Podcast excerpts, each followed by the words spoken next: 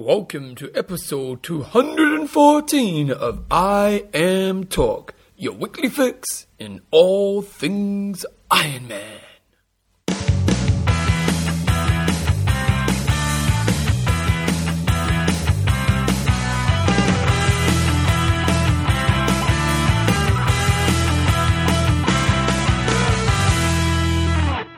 Right, guys, welcome along to episode 214 of IMTalk with Coach John Newsom and Bevan James Oz. How you going, mate?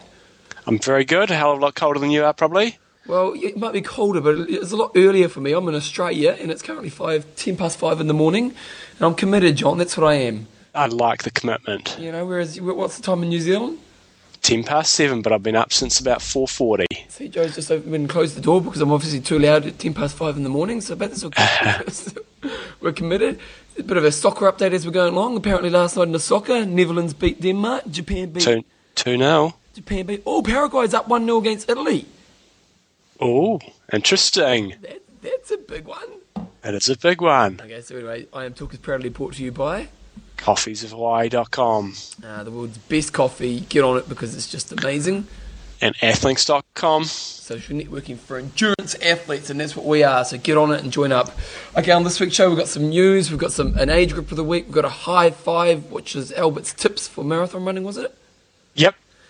And we've got a website of the week, and that's about it, really, I think, based on the notes that I see in front of me, because I've done no P's this week, but that's okay. News is proudly brought to you by xtri.com. Check out xtri for the latest news, reviews, and interviews with the stars, but let's rock on. First of all, this weekend, big weekend for Kiwis racing around the world with some great results. What happened, John? We're going to go through the results shortly, but it was a big weekend for Kiwis. So we had uh, results we're going to go through. We had the Hy-Vee um, ITU Elite Cup, where we had some Kiwis doing exceptionally well. We had some half Ironmans and just about every result we go through, we're getting to see some Kiwi and uh, some Kiwi dominance, which is fantastic. So wait a second, you've got Kona. Okay, so you want to talk about results first, or Kona's? No, no, we'll go, go through it. It's um, one of the a bit of a WTC news. Japan um, recently had their Ironman cancelled due to foot and mouth, and Yep. um, we, we discussed, uh, I think it was last week or the week before, what the hell they're going to do about you know people who wanted to qualify for Kona, or whether they're going to give people options or whatever. And it seems like they've come up with a really good solution. Um, they've basically said that uh, they've nominated a race in Japan that's not a WTC race. It's uh, the Cheju Triathlon, which is a race that I've actually gone over and done. What Uh, distance is it? and it's they've got well, they've got an iron distance race there, and they also have a like it's almost a three quarter iron distance race. But I'm assuming you, you have to do the iron distance race for bit to be part of this. And you can I think obviously the, I'm assuming there's entries still um, open, and you can go on there, and anybody who is registered for Ironman Japan who goes and then races this race will be eligible for the slots. So they basically transferred the slots to this race. Oh, that's really cool. So I think it's great. You know, uh, obviously for the overseas athletes, it's going to be a bit of a difficult one to try to, to muster that. But also comments in here that they, they're looking to help those athletes out to get into other um, WTC branded races if they're available to do that. So we're giving the Um, thumbs up on this one, John. we are giving them the thumbs up. You know, so if you're a Japanese athlete and you're you're training up for a race, go check this one out. Um, it's you know it's a f- it's a few weeks later, um, but I think it's uh, WTC thumbs up for them. Best solution I think they could come out of this with, and uh, yeah, nice to see us being able to report on some positive news from WTC. Well, and they've also made another move in, in Ironman China. They've got to move the race and the time and date of year for the Ironman China in 70.3. What's the deal there? Well, good old uh, got this off TriJuice, old Nick at TriJuice The there, and uh, the Juicinator. And again, I think this is a great move. You know, we, we've talked about Ironman China, and people, you know, they, they kind of fall in love with the race in some way because it is such an absolute sufferfest. But they've had issues there with the swim, um, been massive currents, and we've seen some some fast times. And then it seems that the weakest swimmers at that race have really suffered because of the currents. Um, and we've also had, you know, the, the last two years it's been ridiculously hot. And, Yeah. uh, you know, we know that Rasmus Henning, you know, he walked the last 10k of the race and, uh, and was still able to win, but it was just, it was that hot. And it's just a race of attrition, which is kind of cool in a way, but um, probably not going to draw the biggest field uh, you'd imagine from that. So they've moved it up a lot closer to Beijing, which and uh, it sounds like it's a much easier location to, to get to. It's also the, the, the region where they run the Great Wall of China Marathon. Yep. Um, and one of the interesting things I saw on there was um, that within the region, it, uh, there's heaps of triathlon clubs um, within. The, I think it said like there's 20 triathlon clubs within in that region, Oh, wow. and uh, I never never knew there was that many triathletes in China. So uh, it'll be interesting to see how the growth of the sport really goes over there. Obviously, in the big cities, training is, is going to be a real difficulty, like it is anywhere else in the world. But um, yeah, it's just going to be fascinating. I guess they're really banking on on triathlon growing in China. So whilst they're probably using this as a you know it's probably a loss making venture because the fields aren't big over there. I guess they're probably banking on building it up over the years and uh, and and trying to crack that Chinese market, which must be massive. Yeah, yeah, you do think so. I wonder if it's like, you know, like when I was in Abu Dhabi, you tend to find that like a lot of the fitness professionals start up triathlon clubs. So you, you don't mm. necessarily get like it is in Christchurch, where it's kind of a voluntary organisation, you know, where you get people do all the work. You get like PTs who actually start up triathlon clubs, and they, you know, they, they do really well out of it. And I wonder if it's like that in China. It says here there are more than 40 triathlon clubs within driving distance of the venue. Um, so I guess that pr- probably could mean over in China everything's, you know, maybe state driven, like every little state and town has uh, potentially a triathlon club that may have one member or something. But anyway, just the fact that the sport is actually um, big, starting yeah. to be rec- recognised over there is, is fantastic. And I'm sure the, the Olympics had something to do with that now that it is an Olympic sport. Yeah, well, you know, and the Chinese are really coming on on, on world sport, aren't they? So you know, Yeah. they're spending a lot of money in it. So it's all good. Okay, so coming up this weekend, we've got what's what's happening. The Bur- the Bergen Triathlon in Norway. Um, now this is this is, sounds really cool. I had a bit of a look through the website, um, and the great thing is it's, it's in English. So for you, you know, overseas athletes who want to head over there, um, all the information's up there. Four lap bike course um, and four lap run run course. Uh, what I found really interesting was, um, and this is something you need you probably never see, and uh, perhaps with the WTC race, but they've, they've almost teamed up with the other big race in Norway, which we talk, about quite often, the the Norseman Extreme race, and they've got a little club there. And if you do both the, the Bergen Triathlon and the Norseman race, there's a special page dedicated on the site, and you're you're, you're a double a double man or something like that, and you get a special T-shirt. So they're recognising the guys in, in Norway, which I'd imagine um, the ones that do both races are probably mostly Norwegian athletes. Um, but you get recognised with a T-shirt and, and become part of a fairly exclusive club if you do both races in one year. oh, that's cool. That is cool to do things like that. Eh? You know, people do like a T-shirt. You know, people do, I do like a T-shirt. people do stuff for T-shirts, John. I have to find it quite interesting what people do for a T-shirt. But you know, like, Yeah. It is a good achievement. Okay, well, also we've got this UK seventy point three coming on this weekend. So with the Pommy listeners out there who, who listen to the show, we know we've got quite a few of yous. Good luck and uh, kick some butt. The UK, it's quite a hard course, isn't it? Well, yes, they always seem to set fairly hard courses in the UK, which is great. Hard and the uh, Poms. it is. So hopefully we won't. Uh, hopefully Don't we'll hear some positive soccer. reports. Don't mention Don't the soccer. soccer, John. Let's not talk about the USA right now. No, let's not talk about that that goalkeeping blunder. Let's anyway, talk about the blunder. we had some we had lots of results over the weekend. Uh, no iron distance races, but plenty of half distance races. And uh, it all started off with Tri Grand Prix, so their, their second race of their sort of um, debut season, and it moved over to Jeez, at the Spain. field. I'm just checking out the field here. The men's race is pretty close. Eneko Llanos took it out. Strong, strong Kiwi, uh, strong, strong field on the girls' side of things. So yeah, you had Kat, Kat Morrison, and uh, you know some people are talking her up to be you know um, one of the challenges over in Kona. But I guess Kona really does depend on how well you you you, you know you handle the conditions. But she's just um, just really dominating at the, the half distance race. So she took it out from Leanda Cave, and, and surprisingly, Mirinda Carfrae only managed uh, third place. We had Jo Lawn there in fourth, so that was one of the first of our good Kiwi results over the weekend. But having said that, she was a, a fair way off the pace, but still fourth's fourth. We'll take it. And, and say, if, you, if, you, if you get a chance, we'll put, we'll put a link to this on the show notes. Check out Eneko Llanos' hair in the photo. It's sensational. It? Styly. That Yeah. is- that is hot. And he took out the men's race, but it was very close. Yeah, uh, 30 I, seconds, thi- isn't it? I think he must have uh, chilled out a bit on the run because I saw the run splits, and uh, uh, the guy Clemente Alonso, who was second, uh, had a significantly faster run split, but maybe uh, Eneko was just sort of uh, racing to win.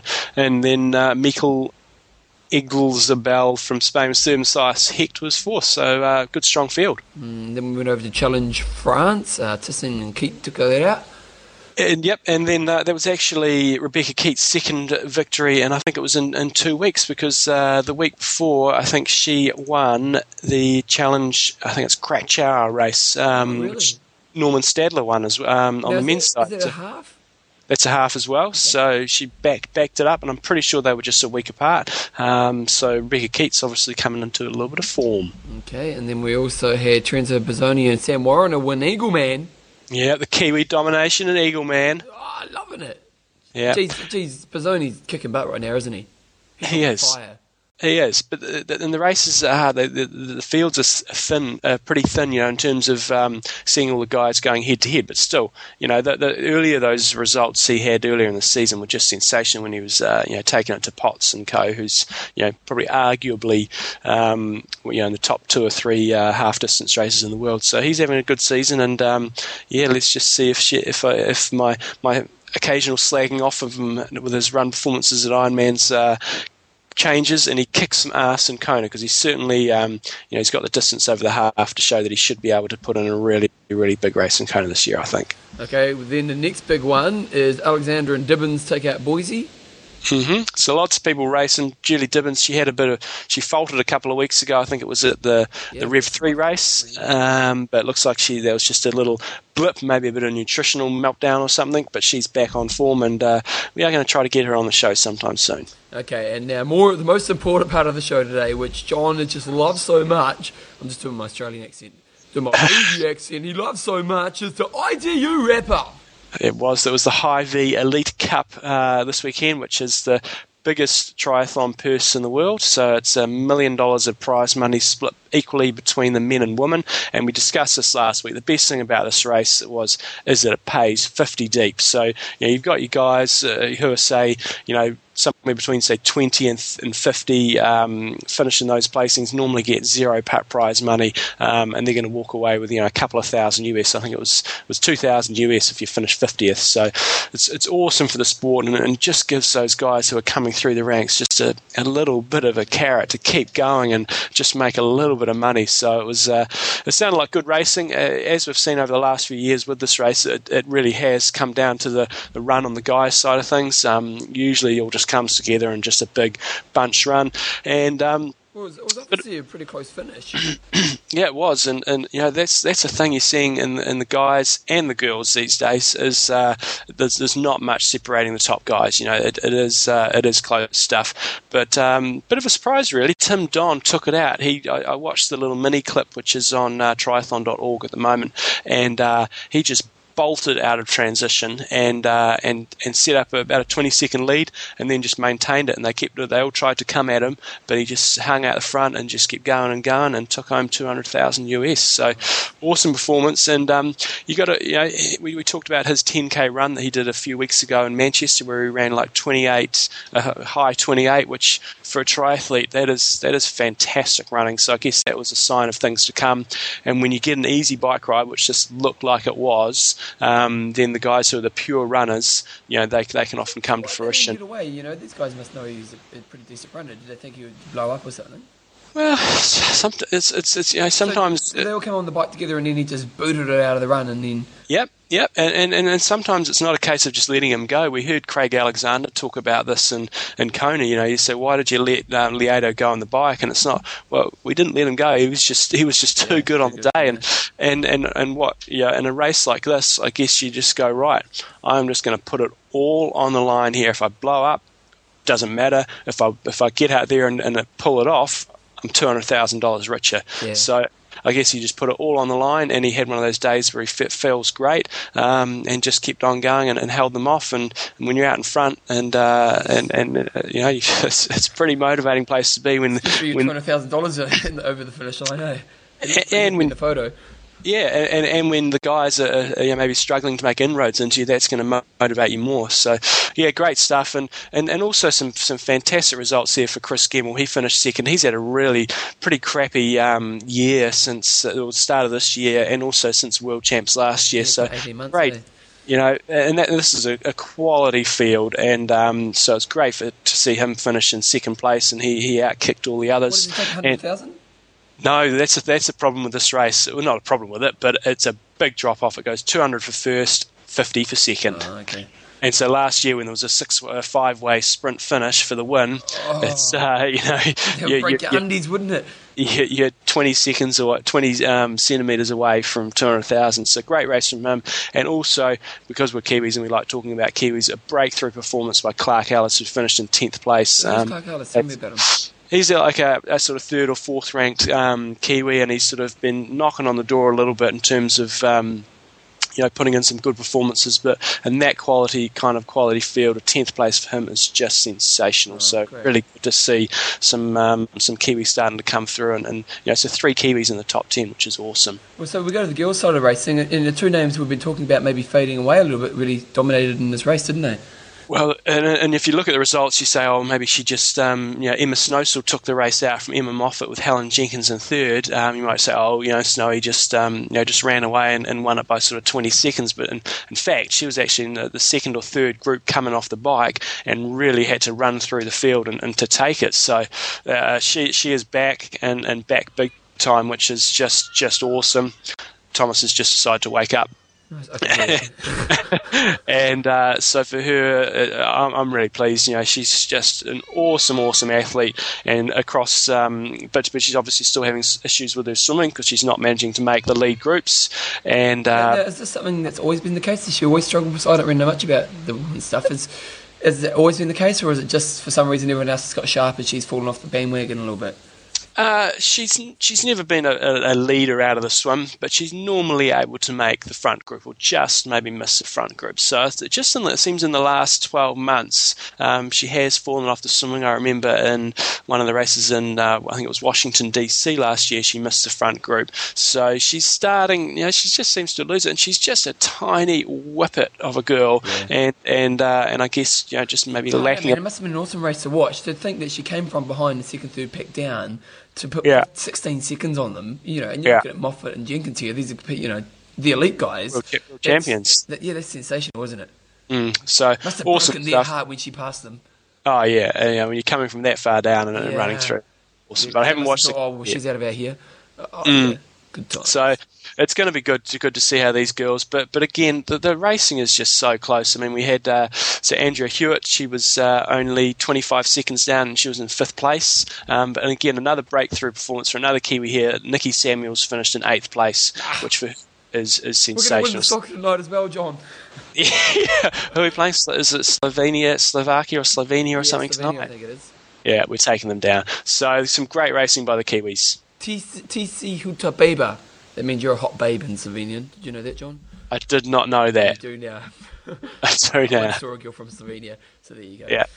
Uh, good times, and uh, looks like Paraguay. It's half time Paraguay, Italy, John. Just keep you up to date with the soccer. It's, it's all happening right now. So that's pretty much the news for this week. So the hot discussion of the week. Last week we had which would you rather do, a WTC race, a challenge race, or an other race if it was in your local area and you didn't really have to pay a lot of money to go along and do it? Now, I've got to pull up Athlinks right now because I actually haven't pulled up the page.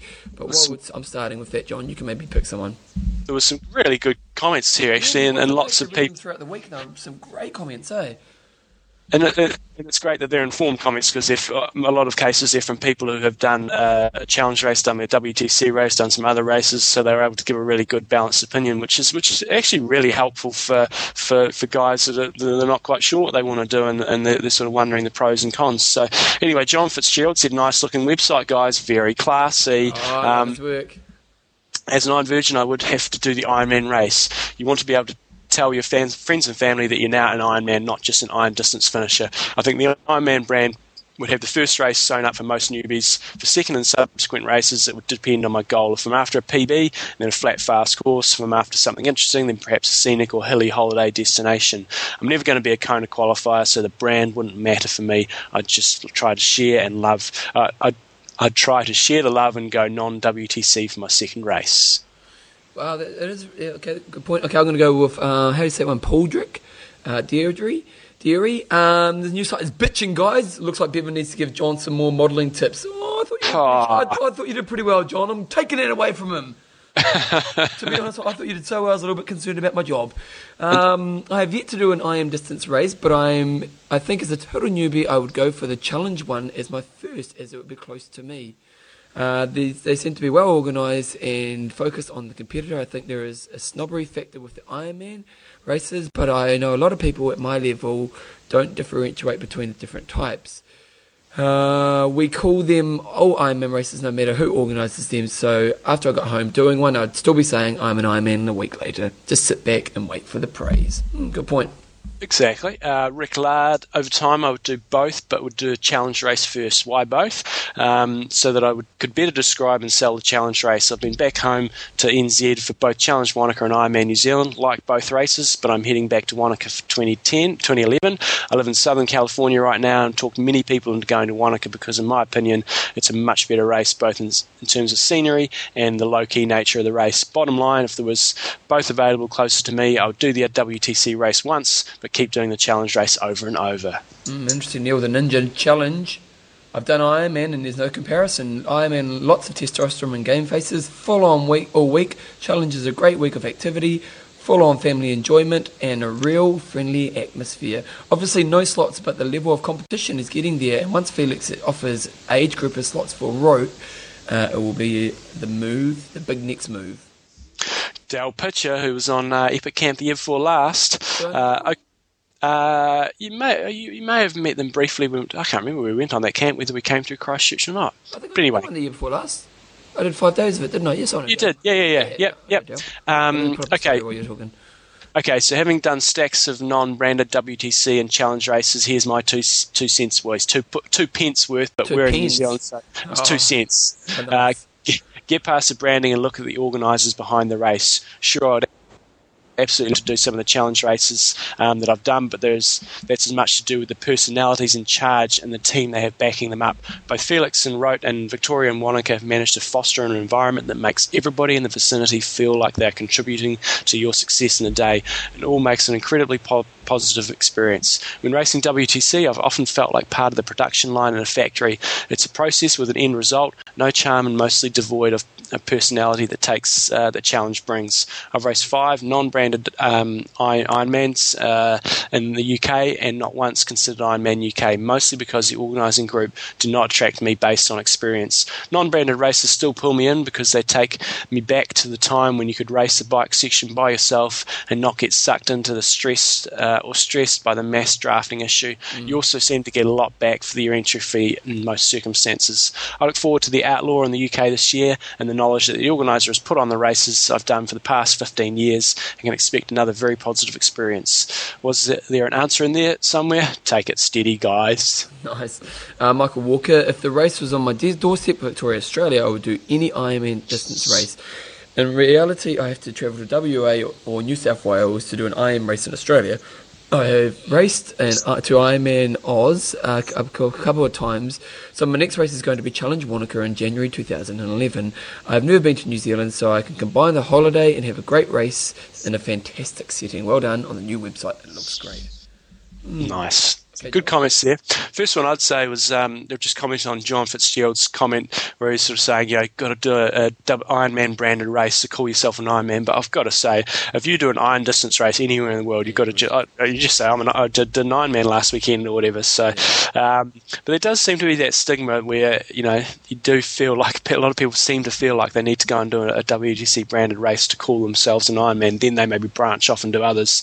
Um, but for yeah, me. And, and I, I do understand I think I'd like, you know, like when I first started out, we didn't really have Challenge Wanaka around. But I think that if I was in Christchurch now and I was starting it, I think I'd still go to Taupo first. Yeah, but I think that's starting to change a bit. Um, uh, I think you know over time that that will change, but we'll, we'll wait and see. As, as, far as I'm concerned, and, and, you know, seeing it from from my perspective, who's an experienced athlete who's done lots of races, um, I would generally probably try to go and support the the littler guy um, in first instances. Um, what, what is, like for you? in the littler guy race, like maybe not challenge because challenge is now a pretty big organisation who gets pretty decent fields. But for you, you want the physical challenge in the competition. Like in the littler guy races, you're not going to get the field that you're going to get somewhere like Taupo. Yeah, no, that would that doesn't bother me so much these Oh, days. okay. You know, I've, I, in the past, I probably would agree with you. I would go to, to, to a bigger race, but but part of that would be, you know, if, and when I was racing, would be the draw of the prize money. If the little race didn't have any prize money, and I was going up against, say, an Ironman or a challenge race which had prize money, if I thought I was in the mix for that, then then I would go for that option. But at this stage in life, um, I would, you know, probably go for the for the, the smaller or the or the challenge race, um, and, and try to support them as much as I could. Um, but I would also look at another number of other criteria. You know, I'd look at, at value for money, um, whether whether I, I think you know what you're paying for is, is you're getting good service. I mean, I get a bit brass off when you pay really big entry fees and you turn up and you get like a, a race number and that's Yeah, it. Um, yeah. So I would look at that, um, and pa- definitely part of it for me would come into the, the course as well. Um, if it was a well thought out course um, where you've got a bit of bit of variety in the terrain, and uh, and that's why Wanaka appeals to, to so many people is because it's just such a beautiful course, and you do have a bit of variety. So you know um, that that appeals to me as well. The course structure, and one thing now that is um, is changing for me is is the size of the the event. You know, in terms of the participation numbers. Um, I wouldn't want to be in a in a situation a, a lot where there's massive, massive fields. So, you know, the, the Roth thing for me was was fantastic, and I went there, and and uh, and it was a unique experience where there's so many people on the course and. And So many spectators, but it is congested when you go to that race, and that's what you you got to understand when you go to uh, whether it's a challenge race, a WTC race. When there are races that sell out, there's going to be massive amounts of people on the course, and there is going to be congestion, and you are going to get impeded um, in some way, and that is not a big appeal for me anymore. So again, that's where the the smaller race um, does appeal to me a bit more. Yeah, it's interesting. I think, and if we if we keep it in the context of this question, where it's you know they're both really close to home, so things like travel and that aren't going to be a problem. Yeah, I, and I suppose you could look at New Zealand. You know, in Christchurch, the cost of getting to Taupo is probably the same as what it get to Wanaka anyway. Uh, yeah, I I suppose it depends where you are in your career, because I think. To be honest, if I was starting out again, I probably would do the Ironman first, just because I'd be one of those suckers who goes, "Well, not that I don't think challenge an Ironman, because I, I actually totally think that, but I think somewhere in me, I, I'd still want to tick that box first.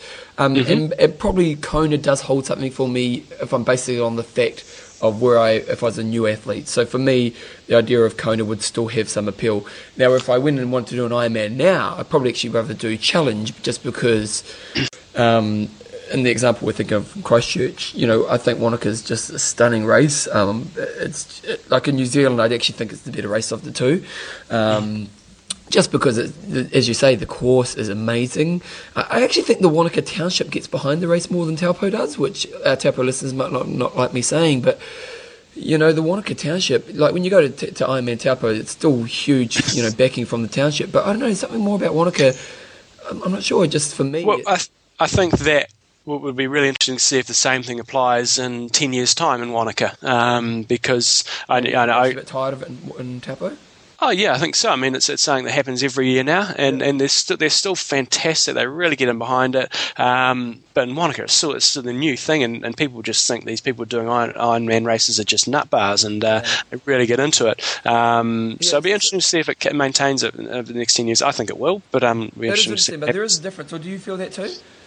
Totally, uh, uh, uh, but I think one of the big differences is, is the size of the field, and uh, and it's not as intimidating in a challenge race. And and I think I don't know necessarily if that's all about the brand or just the size of the field. Um, it'd be better to say compare a Roth with a with a Frankfurt, and, and whether you get a different vibe from those two races. And not having done Frankfurt, I don't want to slag it off or anything. But for most people, from the feedback we we, we get, is that it's pretty similar. So know, when you compare challenge Wanaka to Ironman New Zealand. Ironman New Zealand, say, has 1,500 people they do this year versus challenge and, and the iron distance race. You know, there's, um, there's, there's several hundred, but there's obviously a lot in the half now as well. So I think that's why there's slightly lesser field. It's just less numbers. So in each in each category of participants, whether it's the elites or the serious age groupers, there's less people, so it probably doesn't feel as intimidating. But if Challenge Wanaka had, you know, 1,500 people racing, I, I would imagine the feel in terms of the seriousness of the athletes would probably be pretty similar. But um, Yeah. maybe people, maybe people who have done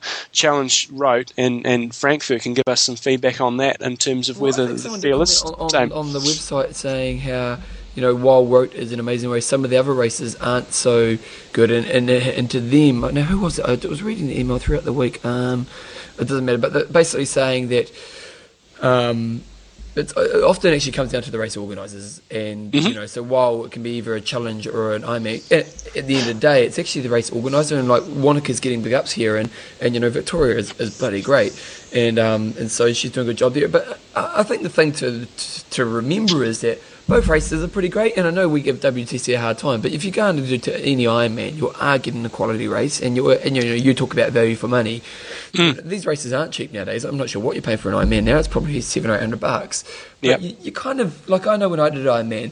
You, you, look at what you pay, but I always didn't feel ripped off. I always thought, you know what, I, mm. for the money I'm spending, I'm getting good value for money, and so you know, I think at the end of the day, if, if, you're in an area where you have both races, you'd probably end up doing both races over time, and you'd probably chop and change just because you know different challenges for different events. And, and I think that you'd be lucky enough to still feel you're getting good value for money. Um, maybe mm. if you're an athlete who's been doing it for 10, 15 years, then probably not so much because then you know you have kind of had the experience, you know all the tricks of the game. So you know maybe it's a little bit different. But for me overall, I think I probably would go Ironman first if I was early on my career, and then after that I'd probably do challenge more. Nice. Mm, okay, so this week's question, where we're moving to, we're going to go. Okay, what is your biggest fear in the final days or hours leading up to a race, and what do you do to deal with it? I like that question, John. You, you did good. Yeah. I just just sprung it out when I was doing the notes last night. I thought it's a good one. We'll share people's experiences yeah, totally. and how they deal with them. Yep. So, what do you fear the most leading up to the race, even the final hours and final a couple of days before the race? And what do you actually do to deal with it? And it's really good because you guys can actually help each other out and how to figure that out. So I'll put a link to that on www.imtalk.me, which links you to Athlinks, and you can go on there and put your discussion on there. Okay, John, let's do it. Ready? Three, two, one. Age Grouper of the Week. Of the week. Okay, Richard Parnell sent through this one. Hi, I'd like to nominate Roger Canham from the UK for Age Group of the Week. Roger has been an active in triathlon for a few years now and lately has been incredibly successful with two Kona finishes and has already qualified for 2010. He has run several age group prizes but still has time for the less capable of us is always available for long rides and cake and coffee, and was responsible for the successful Iron Camp 2010 in Lanzarote, a small venture in numbers, but a great deal was learnt from the rest of us. I truly believe that I would not have achieved what I have achieved without his support and drive. Regards, Richard. Regards, Richard. And I think this is one thing that a lot of you know perhaps experienced listeners can, can take away is, and, and I think a lot of people perhaps learn things off us on the podcast, is we often often say things fairly flippantly in terms of uh, you know, things about races, and but it's just things you build up over over time experience, and this is obviously where Roger's sort of helping out, is you probably just talk about the race and a bit like what we've just done with the challenge versus WTC experience. Newbies to sport, pure newbies, don't have a clue about anything, and um, and any little tidbits you can give oh, them it is, fantastic. Funny, like, it's for you. You're brought up with triathlon, so you probably don't even, yeah. you know, like for you, like you don't probably remember what it's like to be naive in the yeah. sport, you know, and you know because you were doing it in the nineties, John. You know, yeah, exactly. You know, like you, you, all the evolution that's come along, you know, you're kind of a part of. Whereas I remember my first time, man and go to the expo, and you can you understand why people are such suckers at the expo because you, know, you, you, know nothing. And so when some sales rep says, "Oh, you need this," you kind of think, "Oh, Jesus yeah. I need it. I have to buy it. Otherwise, my whole race yeah. to go to you know to custard." And and and to have someone in your local community, you know, like Roger, who's obviously a pretty great athlete, but to also give back to all the athletes in the area is you know so important, eh? so if you're one of those people share the love a little bit. And the thing is, often you can do this outside of you know maybe a specific training period. So you're you're in the final 15 weeks before a race, and it's all game on, and you've got to hit your exact sessions every session, and you and you want to be a bit selfish because you've got you've got a really specific target in, in mind. But you know, it's, it's the other times in the year when you're having a bit of downtime, going and doing some group sessions and, and what have you. That can, um, yeah, whilst you might not think much of it, um, it can it can make a real difference for a lot of people especially when it comes to cycling, because you can find that you can often ride with cyclists that are better with you. You can just draft off them. So yeah, you know, and uh, obviously when they're doing their main sets and the hard work, they may blitz you, but you know, in the warm up section or the warm down section, you know, just throw questions at them because you find most athletes, A, like to talk about themselves. and, Yeah. and so, you know, like they're, they're more than willing to help you out. And just by listening to them and just chucking questions at them, you know, they can help you overcome a lot of obstacles that you don't really need to make mistakes on, on race day. You know, a lot of the mistakes newbies make really should be unavoidable. So, you know, like a bit of time with someone with a bit of experience can obviously help you a lot in this area. So, so obviously, Roger, you're a bit of a legend, mate, and you're obviously doing bloody good in your racing, which we're liking. And uh, so, good on you, but also the fact you're giving back to your sport in your local area, we think you're a a legend. So, Nice. Roger, Roger Canham, you are our age group age the group week. of the week. Beautiful. One, two, three, four. High five. So I was, the first um, fastest marathon runner in the world.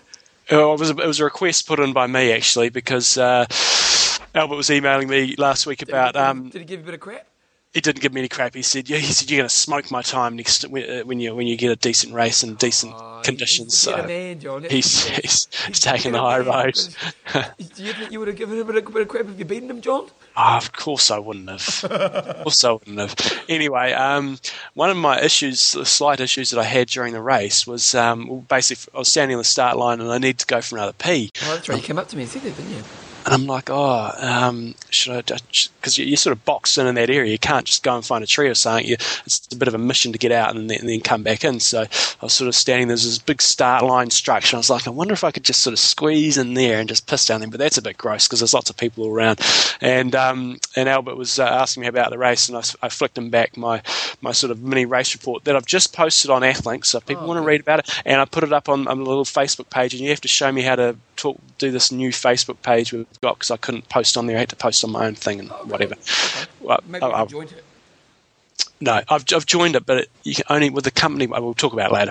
Um, but anyway, uh, this was a slight issue for me needing to go to the toilet, and I ended up stopping at the 20k mark and um, and peeing behind a tree because it was starting to get on my nerves. But uh, so I said that to Albert, and, and Albert came back with a few tips. You know what? That was the reason your race went to Crested, mate. Honestly, I think you would have done 230 if you didn't have to stop for a pee. I definitely would Because have. you took, you took, didn't you take 14 minutes to do that pee? It did, yeah, yeah, 14 minutes. It would have been sub 230, and Paula Radcliffe, uh, Paula Radcliffe would have been having to look out. I might have been knocking on that door of sort of 217 as well, I think. Yeah, yeah. Oh, that's right. It was a, a 20 minute pee. that's right. That's- I wonder why there's like a river around. around that river turned yellow. Anyway, these are marathon tips from Albert. Okay, Number start. one. Bring or wear old clothes or sweats that you're willing to wear, and that you can chuck a minute before uh, chuck a minute before the race start. That will allow you to stay warm while you're idle. We've got to remember that most marathons, or no, a lot of marathons around the world, are raced in changing seasons. So they're often raced, uh, you know, the, the late spring, early winter, or, or end of winter, and moving. Yeah, but that, but technically Christchurch is only the first week of winter. It's the first week of June, so you can sometimes hope for the best and get decent weather. It never never seems to pan out. But you know, as Albert said, have some crappy clothes there so you can be warm for the race, and uh, and especially some of those really big races like you know London, Boston, New York, etc. You are going to be standing around for a long, long time in the start zone. Um, so having some stuff there, You know what? uh, That's, that's a just chuck. I had my running group. We had what probably forty something people running, and uh, and the thing was, I didn't actually think about that. I didn't think about leading up to the race. So we all got together and we went down to the the park down the road there, and we all warmed up and stuff. And then it became a real stress for people because they didn't know where to put their clothes. Mm. And they had a place close to the race start where you go, you know, kind of a drop off point. But it was a bit of a stress that people didn't really need. And then I'm worried about going to the toilet and I'm worried about where to put their clothes. And, and at that moment, you know, 10, 15 minutes before the race, you just actually want to be relaxing. And mm. that shouldn't be something that's stressing you. And, and it's something I learned going forward for next year with my group is that, you know, we need to kind of organise something like this. But I probably will suggest Albert's tip, just take all close to the race. And then you, know you're not going to get back, but you don't care Yep. And you can just drop them on the side of the road, and then that way you Yep. can just relax and be, get in a good mind space before the race instead of kind of stressing and, and losing your running partner because one's gone to the toilet and you know Yeah. so all that kind of stuff. You know, it's a really good tip. Number two, stock uh, stocking hat.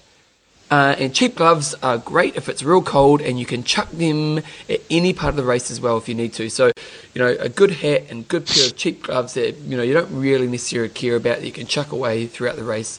You know, some of those little cheap mittens or wool gloves that you can get, you know, at, at the outdoor stores or something like that. Again, just on a colder race, it, it is good to have that warmth, particularly in the first section of the race. Eh? And one, one thing I'd say here that those, um, just have a, have a good think about whether you want to chuck them or not when you're going through the race. Because one um, perhaps error I made during the race, I actually wore arm warmers in the race, which were great. Yep. Um, but about 15k in, um, I was getting a bit hot. Yep. I took them off I and chucked. when I saw you. Yeah, chuck them to somebody in the crowd. Uh, Daniel McDonald from DCMSports.com. If you need any, stuff. What, what's he giving you for free? no, I chucked, it, chucked them out to him and then uh, paid the price later on the race when it really started to get cold. I was yeah, going, man, I wish I, weather, wish I still had those arm warmers. So if you've got pockets or anything like that and it's not going to bounce around too much, you maybe take them off and, uh, and see how it goes. But if it's one of those days where it's just going to be progressively warming up, then obviously chuck them. But um, just, just have a bit of a think about that. Number three, and this refers back to point number one, a garbage bag, bag works well for number one also if you don't want to um, chuck away clothes if it's just a little bit chilly as well. If, especially if it's raining as well, cool, uh, no, maybe raining but not too cool. A garbage bag is also a great idea. Do you do the, the newspaper up the top trick? Uh, I have cycling, but not not running. Um, that's more of a you know wind chill thing when you get to the top of a, a pass, and, and, that works really well. Um, when you, when more you know that's more of a summer sort of thing. When you get to the top of a, a climb in, in, in, the Alps or something, uh, it's pretty chilly up the top, but then it's you know 35 degrees at the bottom, and you don't you're not carrying jackets and all that sort of stuff. Works well. Just um, keeps the chill off your chest a little bit when you've got you know a sweaty front. You can read the paper at the bottom. So That's right. consider liniment for the quads or hamstrings if it's real cold and you don't want to wear tights. So this is obviously liniment just to really help warm those muscles up before you actually start running and, and help you keep them a bit warmer and throughout the race. What do you think about that, John?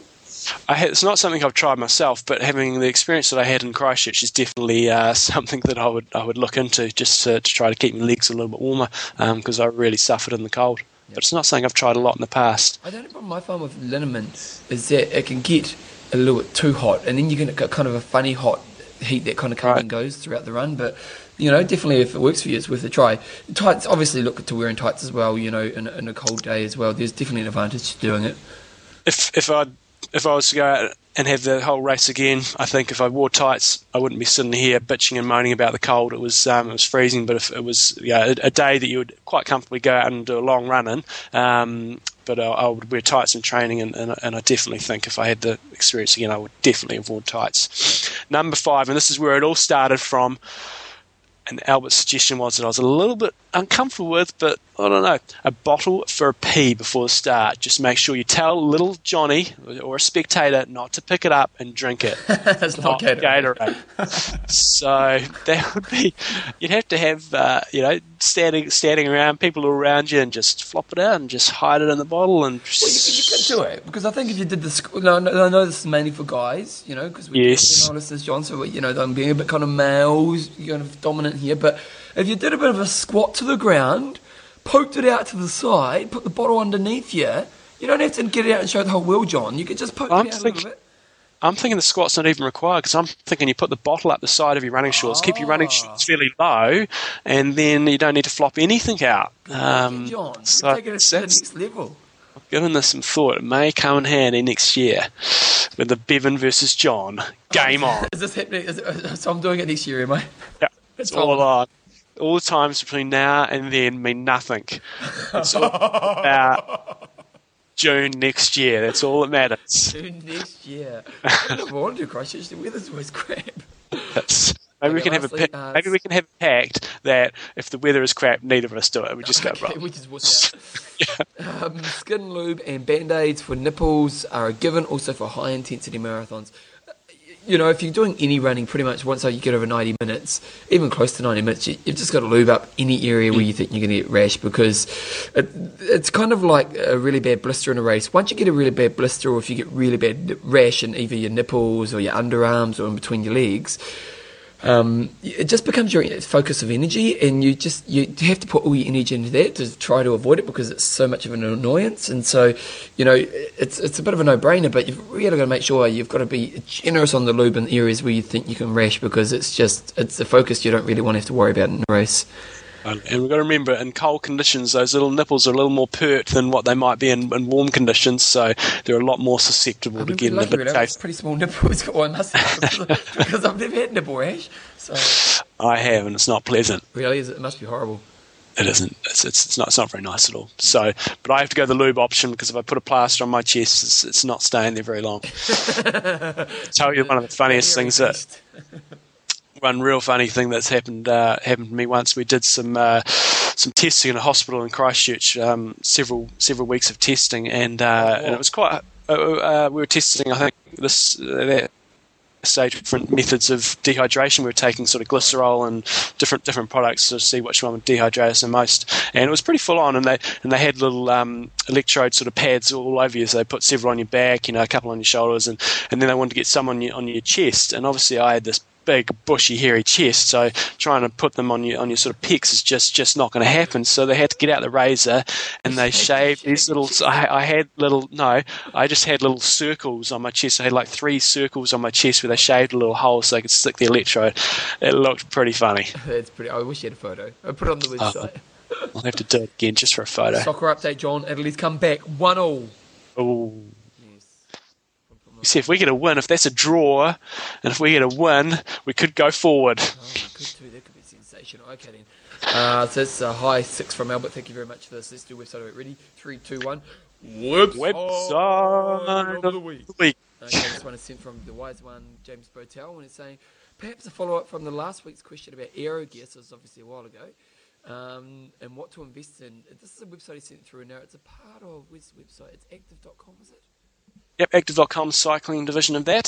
Flying time. Which Aero helmets uh, equipment offers the most benefit? So they've gone down and they've actually kind of broken down what it takes to really get the best position on your setup. It's a pretty good so, article, isn't it? I'm going to scan through these really quickly because the second page has got the information that's probably the most of interest. So number one is dial in your position. Number two, skin suits are faster. Number three, get a get the helmet, which is they're referring to an aero helmet. Number four is TT wheels work, uh, and page two. Number five, uh, a TT frame and fork. Now, the, the, they did some um, some testing and they came up with some numbers. And what they did is they uh, got a rider who rode 48 minutes for 50 kilometer uh, for for 40k time trial. So it's averaging 50 k's an hour. Uh, so it's it's it's obviously for the for the high end individual time trial cyclist versus uh, you know a triathlete like you and I, yep. who are going to be going a lot slower than that in a triathlon. Um, but there's some pretty um, staggering so, numbers. So this, so this last bit here is where they've done the test with the different changes. Yeah, and they've, they've sort of ranked them uh, in order. So, you know, for example, uh, the aerodynamic savings from going f- to a, a, speed suit from, uh, say, a road road bib in Jersey, wow. and uh, for, time saved in a 40k time trial is 134 seconds. Wow, so that's so, the biggest influence. Yeah. Uh, secondly, going from body position and aero bars, so upright on the bullhorns, and then going to uh, a new tuck position on the aero bars. That's two minutes and one minute twenty two seconds. So uh, it's it's massive. One that is really significant as well is going from a road helmet to an aero helmet, and that's um, sixty seven seconds over forty kilometres. Wow. So, and I guess that the other um, some other ones they're going, you know, from a decent aero helmet to the best aero helmet still gave them a 13 second gain. Uh, um, and I guess from from people's perspective in terms of wheels, and this is fairly common knowledge, is your front wheel is, is far more important than your back wheel in terms of the the aerodynamics. So. Um, that's really important when you when you're considering you know if, if you're on a really limited budget it may be if you can just go, get a, a second-hand um, front wheel. John gave you a thirty second. I know that was huge, and, and that's something you never see in triathlon. Well, well no, not say never. If you, I, I, can't recall ever seeing anybody putting on shoe covers in a, in a triathlon. That's phenomenal. Thirty seconds. Uh, uh, that's that's a big difference. So, yeah, I, wow. So I think um, what would be really interesting, and, and, I, am not a, a big numbers geek in terms of cycling, so maybe somebody can flick me through some information if they, they know about this. But this is obviously, you know, for somebody travelling at 50 kilometres an hour for 40 Ks, what I'd be really interested to know is if there's any numbers out there of people travelling at, say, 35 kilometres an hour, which is, you know, say. Well, let's say 30, because realistically, most of our listeners would be around that mark. 30 to 35. So if there's any info out there on on uh, aerodynamic studies um, for people travelling at 30k to 35k an hour, I'd be really interested to see if, if this information still holds for that. But um, I think that the take home message from this is uh, is probably to go and consider what you're actually going to be wearing um, on on race day in terms of your, your clothing because it can make a massive difference. And I think the other big thing is is the aero helmet, which we've talked a lot about in the past. Um, and as long as you can get one that does not uh, does not you know overheat your head, I think bang for buck, um, it's got to be one of the biggest savings you can make. Well, did, you, did you read the last comment there um, about earplugs?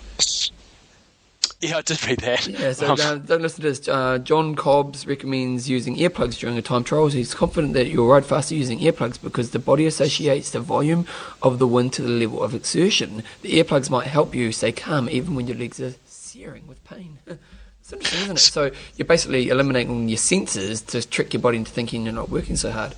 Yeah, and I think that's um, if you're in an individual 40k time trial where the riders are maybe spread out by 30, 60 seconds, that's probably not a not a not a stupid thing to consider. In a triathlon, when you got people constantly passing you, um, I think that would be fairly da- fairly dangerous uh, thing to do. Interesting comment, but James Bo- James actually commented that aero wheels are probably not the most expensive are the most expensive way to add the least amount of aerodynamics to your bike, but they make your bike look really cool.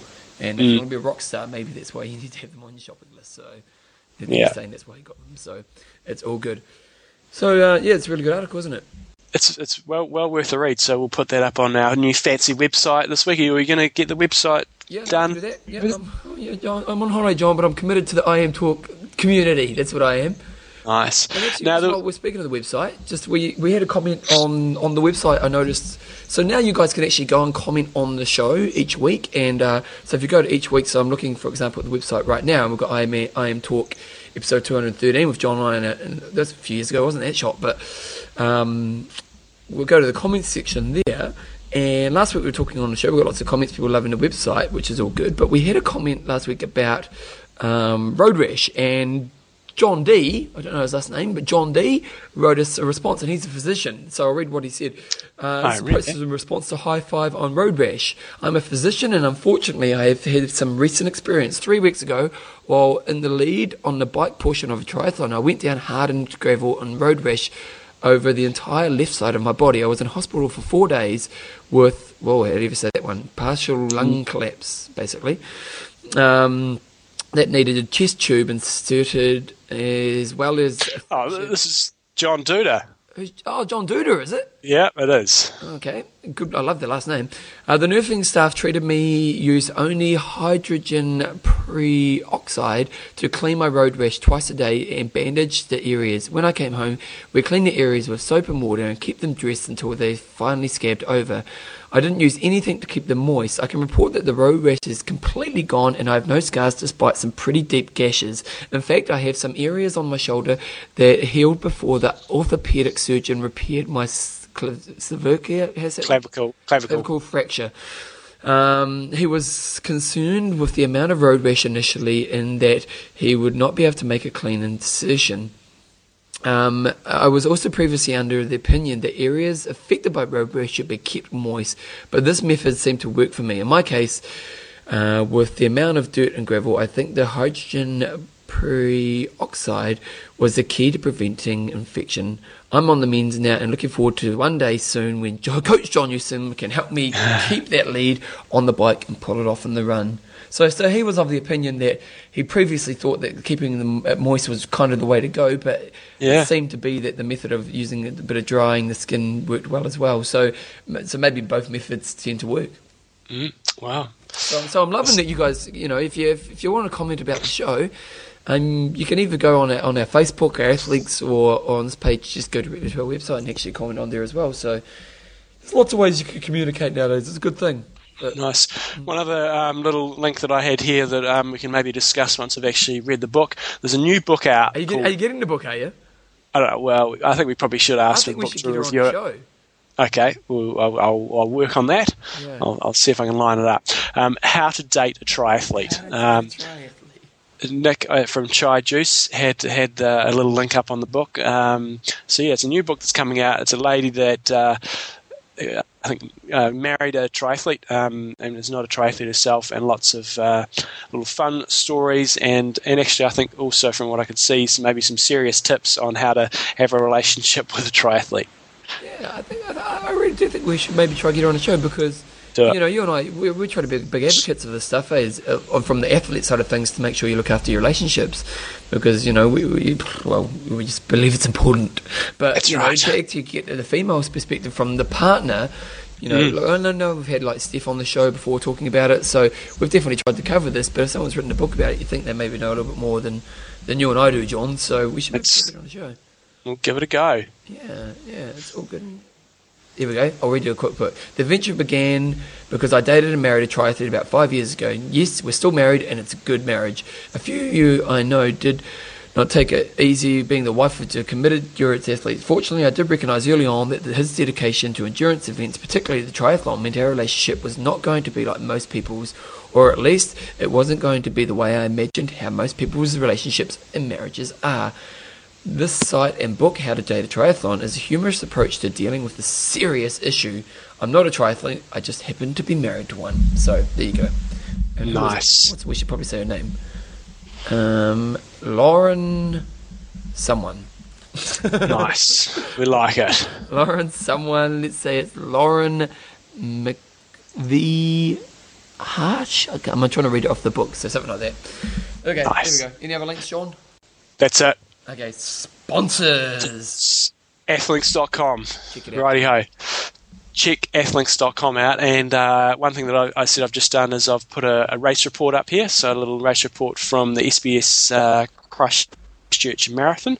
And one of the things you, you can do when you wanted to do a race report, there's two different ways you can do it. I've just done it as a as a blog entry, and I've connected it to that race. Um, but there's also a race report tool that Athlinks have come up with, and you can sort of comment on in terms of your sleep before the race, your nutrition, your preparation, how things went during the race, how you fueled yourself, etc., etc. Um, so you can either just write a, a, a a, a file up in a, in a Word document, which is which is what I did, and then just pasted it in there.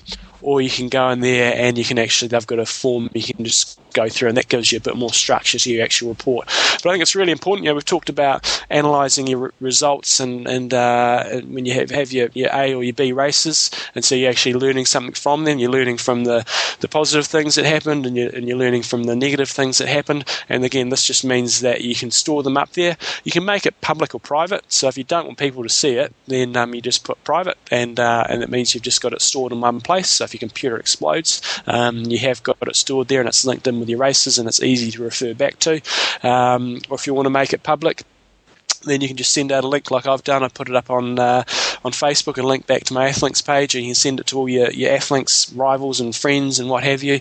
And it's just a, a, another sort of service that they're offering to keep everything in one place, which is uh, what I always go on about with Athlinks. Is um, I just find it the best resource for, for keeping all your results, and you know whether it's a WTC result, whether it's a challenge result, whether it's a running race, you keep everything in one place and just have a really quick reference point to, to go back and, and when you do that race again, you can go back and see all your splits rather than trawling through, you know, the race website, going to the year and what have you. You've got all your stuff kept in one place. Well, I think the thing is as well, it's one of those things that you don't maybe appreciate so much when you're racing all the time. So, like, you know, like I look back to, you know, my career as an athlete, and a lot of races I just can't even remember how I did. Or, you know, you remember your mm. significant ones, so you remember, you know, maybe Hawaii and a couple of the Ironmans that were important to me. But, you, you know, like at the end of the day, there's a lot of races I did that I can't even remember what I did. And, and I wish now, going back, that I kind of just jumped on Athlinks every week and just chucked all my results on there. Because it'd be mm. cool to go back and go, oh, I remember that cycle race. And, you know, it, it's just, it takes two seconds to do this. And what's great about Athlinks is they tend to have bloody every race result ever up there. So mm. you can, you know, it's one of those things where 10 years down the track, when you're on Athlinks, you, you'll be able to go, wow, I remember all those races I did. And I see you've been a bit more particular about doing it. And it's, it's really cool, isn't it? Yeah, and also doing things like camp reports and stuff. So Yeah. you know, um, it doesn't just have to be about races, but if you you know every year, you know, I've got athletes that go on different camps every year, and you know, writing up a little bit um, about that and just keeping it up in place, and and uh, and, and that's one of the things I really enjoy about um, Epic Camp is I'm sort of forced to do a daily blog for that, Yeah. and uh, and and you know when you talked about remembering different people from different camps, you can go back to them and refer back to those big days and exactly what you did. And say you did a say you did a particular run. Say you you know you ran. I remember in Australia we ran to the top of the the highest point in Australia. I wouldn't. I can't remember how, how far it was now, but if I go back to those reports, you've always got that stored there. So you can keep that all that up on Athlinks, um, and uh, yeah, it's just a, a, great place to keep yeah, it all. I think it's really, really great. So check out athlinks.com. Okay, next up we have Coffees of Hawaii, and I've actually just pulled up the IMTalk page, John. So where's you can. Oh, so, very nice. So if you want to get some Coffees of Hawaii, what you can really do is you can actually go and um, go to our page, www.imtalk.me, and you click on the link, and it directs you to the Coffees of Hawaii promos for IMTalk. And for example, this week's you got this month you've got two specials. You can either get free shipping for over fifty dollars US spending anywhere in the world. So if you spend fifty bucks on coffee, um, you know you can put in the IMTalk free at checkout, and then you get fifty dollars off. Or you have the Phoenix sale, which is still going on, thirty percent off all our hell Maloney. Oh, we've, we've haven't we had the pronunciation? Right. Malulani. Malulani, that's right. Something or something like that, wasn't it? Yeah. See, it's a great sale because we stuff it up.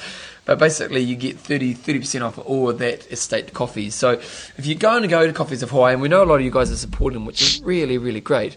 Um, check it out because there's some great deals, and he changes these deals from time to time. So you can go and check them out and get some of the world's best coffee because we know that all you guys love drinking coffee. And so if you're going to drink coffee, get good coffee and get it from Coffees of Hawaii. And if you've ever got a question and you're not quite sure what um, what to get, just uh, pop a question through to answers at coffeesofhawaii.com and uh, you'll get a pretty quick response. And you know what the service these guys provide, you know, we always get emails from people just saying how great the service was. So, mm. um, you know, we can we can guarantee that the service you're going to experience is going to be bloody brilliant. So, and I know sometimes with internet companies it can be a concern because you think, oh, do I know this company? But with Coffees of Hawaii, they've got a proven track record of really delivering on the promise. So, we love their work, don't we, John? We, we do. Sorry, Bevan. I was just boring you, mate. I was just having a little yawn. You weren't here to pull me up, and I was hoping you were going to keep talking for another two seconds, and I'll be finished. Just, just bummed you out a little bit at the end of the night. Just, just a little bit. Okay, nice to mention. So we've got the new website, so you can um, just a couple of things about the website now that we've been up for a week. You can go on the website and you can email us directly from the website. There's a link that which you can comment from. But at the same time, you can also just email us at our old email address, imtalkpodcast at gmail.com. Um, so feel free to do that. Um, we have a Facebook fan page. We've got an email from Vegan throughout the week saying, look, you actually want to have a business Facebook page, and we have done that. So what was your problem, John? You couldn't you couldn't add. Well, no, I, I put I put a I put a thing up there saying. Um, you know, I've just put my race report up, and it depends what sort of view you have on it. So you know, you can have a view um, information from yeah, I am, talk, talk others, or, or IMTalk, or yeah, and so I wanted that to come from IMTalk, but it's just, just come from, from me. So oh, you, will have to, you'll have to give me the, the login details for yeah, that. I need to make you admin on it. Okay, we can figure that out yeah. later. Yep. Okay, but yeah, so if you want to be, if you're on Facebook and you're you're an IMTalk listener, you have to get on our, our, our fan page they call it, or our like page, because otherwise we'll get angry, John? So we won't have the other page still going now no, no, no. The, the reason why you do this basically is it just gives us a lot more information about who who you guys are. It's, it's actually pretty interesting stuff. So, um, and uh, it also helps us if we want to market ourselves as well. So for us, it's just a better way to, to kind of get more information on what we're doing, and so we can kind of help build the community. And for you guys, it's pretty much the same thing, but we're not really going to be using the other pages all now. So um, jump on this one. It's, we've got a link to it on our page, www.imtalk.me, and we can rock on from there.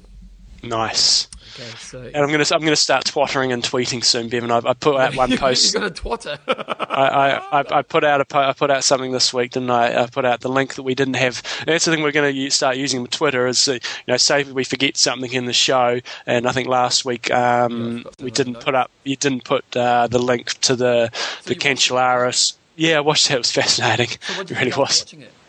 Well, it looked pretty conclusive, but hey, it's it's I don't know. I'm, I'm, not going to. It was a pretty good argument, but anyway, if we if we miss things, you know, we might just twatter them out there, and what, uh, you know, twat, yeah, John, twat, oh, I want to twat. I'm going to change the change the world. It's part of a woman's body, John. oh. But anyway, and any I'm twatting someone. And anyway, we're going to any other little bit of news bits and like Bevan put up there, added the new Facebook page. So join up to our, our Twitter page, and we'll be we'll be away. How many members have we got? We've got 91 followers so far. It's huge. It's We're bigger than we're Texas. We're bigger than Texas and China combined, John. That's And right. Also, just throughout the week, if you guys send us, because we often get information throughout the week, just news and bits and pieces here or there, and so if you guys send us through, we may just chuck that up on on Twitter. yeah, that's right. because if they named it Twitter, I'm sure they'll be twice as more successful, John. Sure, they will be. That's right. So if you want to check out our Twitter page, go to imtalk.me. It's a beautiful thing. Okay, John, any other any bits and pieces we need to add? No the bits and pieces. How Oh, long have you we want been to going? to the show, you can go to our, our, our IM Talk page, and I've got a little donate to the show thing there, and uh, you can check that out as well. Okay, uh, so what are you up to for the week, John? What's the goss? Well, I've just had my uh, romantic night away in Queenstown. Got back last night. I'm not Yeah, about went, twattering there, John. we're not. Went down there Sunday morning, stayed the night. Kitty stayed in town with uh, with the, the in-laws and had a Oh, night yeah, away. Because when you've got young kids, it's, it's, it's full on, and you, you may get some time space by yourself, but you don't necessarily get that time together as a relationship where you can just chillax. What's that been like? Well, for Belinda, it's been great because I've you know I've been away quite a few times with camps and what have you. So you know, me leaving the kids is um, yeah, sure, sure, sure, I miss them. But I think for her, this was the first time she's been away from Felicity, and only the second time she's been away from Thomas um, with it. So uh, yeah, it was big, big for her, and it was good. And uh, we had yeah, good night out, and uh, had a bit of dinner and just just relaxed, bit of shopping, and had pretty reasonable weather. It was bloody cold in Queenstown, but I've got to say it's one of the most. I've never actually flown into Queenstown before, Oh, it's and it's just spectacular flying in the been a fresh coating of snow, and it was just incredible. So that was all good. Once you fly there, you never want to you never want to drive again because it's only like thirty minutes and it's a six hour drive. Yeah, that's true. So, no, it was all good. And uh, this week coming up, what have we got on? We've got a bit coming on. I've got my first race in the JD Duathlon Series. So, anybody in Christchurch who Oh, wants to. going? Good. Anybody wants to do a, a duathlon this weekend? It's out at the Ruapuna Raceway, so it's cool, closed circuit. You know, no cars or anything like that. Nice and fast, and Smooth. no drafting because you know you've got the flipping massive wide straights and stuff. So What's the um, weather yeah, looking like, John? Uh, it was looking good when I checked yesterday, but I don't trust the weather until you get like within about 24 hours before the before the day. So if you're in Christchurch and you want to race this weekend, jdevents.co.nz, and uh, you can find out details there. So I'll be getting ready for that. And back on the bike, uh, I had to get back on the bike So, last week. off to Poland you're off to Poland? Poland in a week and a half, so I've got to do some some biking. Um, I'm not going to a week and a half. Gonna, Yeah, I've- I've got a got a week's biking under my belt, and I've got another week and a half to get a couple more rides. I'm not going to do anything long. Just going to try to get back in the saddle, um, and then I'll just have to tough it out over in Poland. So I'm away there in a week What- what are you doing Thursday. What kind of Uh, are? Oh, pre- pretty heavy. It's it's not quite epic, but it's you know we'll be doing 100 to 200 k's every day on the bike, and uh, and How's the fitness transferring over from running? You know, because I know that cycling fitness doesn't necessarily go to running fitness that well, but maybe running go back to cycling. Yeah, not particularly well. Well, yeah. So when when I went when I went out and rode Short Bays the other day, it wasn't particularly pretty. So, uh, but I'll be right once I get a couple of days of a couple of long rides under my belt. Um, I'll be sweet. and other than that, I think that's about it. The rain, the weather, uh, the, the Christchurch winter is is not been particularly favourable so far this year. But hey, we'll we'll get through the worst of it. And the shortest day is not too far away. Oh, that's good to hear. And how's your holiday, Bevan? Well, actually, you know, have you been to Noosa, John? I have been to. I've driven to. I haven't stayed there. I've just sort of been there and Have you watched the triathlon ever here? No, but it's it's bigger than Texas. It's one of the biggest triathlons in the world. Yeah, yeah. Like they- they've got a park up, and it's been going for like over twenty years. I didn't realise it's been around so long. It, and they had Huge. look at some photos and stuff, and Yeah. um, yeah, I, ma- I imagine it would be a pretty cool race to come and watch. It's it's a cool little spot. eh? It's a really nice place just to have a time off because. You know, like the weather has been nice. I wouldn't say it's been amazing. We've had a couple of days where we could spend at the beach, and Sam, I, and Olga came down and um, or up. I'm not sure if it's up or yeah, it's up. I think from Brisbane, um, and spent some time for us for a couple of days, and it's it's been really nice. It's I think nowadays you you kind of forget how hard you work. And, and I know I often talk about this amazing lifestyle I have, and as much as I have an amazing lifestyle, I, kind of do work pretty hard. And this week I've really just allowed myself just to relax and, and do nothing. And um, I've read a couple books. I'm reading that the Girl with the Dragon Tattoo. Have you heard of that book? No, Do you like novels? I do. I've just actually Oh. bought another book yesterday, I'll so give it to you um, afterwards because I think you'll like it because I know you like a, a thriller and it's, Yep. it's, it's it's yeah I can't really put it down but it's um so it's been really good. Joe and I have just been doing lots of runs. There's beautiful runs. You've got the national park close by, so you've got like probably six tracks to choose from. So and it's it, one thing that's interesting about Australia is the terrain is very similar to New Zealand. Like th- through the national park, you really could just think you're running through one of the national parks in New Zealand. Um, uh, the, the only difference is the national park's quite small in comparison. You know, New Zealand national parks are huge, whereas this one's Yeah. you know kind of uh, you know it's probably 10k from one end to the other. So, um, so that's pretty. So how do you find? Um, I mean, I know Joe's a, is a pretty reasonable runner, um, but how do you find running with somebody who's quite a bit slower than you? Oh, I, I, at the moment, I'm not trying to. I'm just because I haven't really been running that much. So I figure once I get back from this trip, um, I'm really starting to focus on the Melbourne Marathon. So I've got probably 12, 13 weeks from then. Um, so for me, it's just about conditioning. I don't actually mind. I, I kind of figure when you're running with someone else, you're running with someone else, and so I always let them set the pace and just look at it as a conditioning run. So hmm. like with Joe, like like on a single track, I always let her determine the pace, and, and I'm really relaxed about that. You know, if, I- if I wanted to have a key run, I, I'd just do it by myself. So, So like, you, you haven't that, you? you, you haven't laid the smack down on her yet, then? No, but but Joe's not slow, and so Yeah. like you know, like she runs. You An know, hour on a fast day, she could probably do like a 42 10k. So, yeah, so it's not bad at all. yeah, so it's not like she's plodding along. She's a good, she's a decent runner, and so um, I'm, you know, it's not like I'm running with someone who I feel like I'm walking with. So Yeah. that, that would be Yeah. a little bit different, but Yep. um, yeah. So, but I, actually, I saw Kieran Doe. I didn't actually have a chance to Oh, right. to him, but yeah, he was out and I just saw, I saw a guy with dreadlocks, and I thought, I wonder if that's Kieran Doe, and, and it was. he was having a bit of a stretch, so I saw him. But you know, it's, it's been really good just to relax and, and chill out and eat some good food and you know catch up with mates. So yeah, Nice. can't say I'm looking forward to coming back to the bad weather. It'll be fine by the time you get back. Yeah, Sure. so, yeah. Good. We're hiring a car and we're going to do a bit of a, a trip today. But no, just just a romantic week away, John. Nice. Next week we'll be back in the studios. It'll be all good. And then you're off to Poland. Then I'm off to Poland. So, So, it's going when, to you, be. when you're in Poland, we're going to try to get some interviews on the show, so that's all good. Um, and then rock on from there. No Nice. funny really, John. I think funny's really happened on the trip. Oh wow, romance! We, we, I'm sure everybody loves hearing about the romance in both our We're lives. still loved up right now, aren't we, John? That's right. I've got to go. Say, I've got to go say good morning to my kiddies. So Okay, mate, well, I'll leave you to it, because you've got a meeting as well, haven't you? got a meeting It's coming a, up. it's a big day for John. It is Iron Russ. I mean, don't. Train hard. Train smart. Kia kaha. Here, kaha. Beautiful. It is. I'm just going to stop right here on the on the record. Good. So I don't talk about again like I did the other time. Here we go. Stop on the record. See you guys.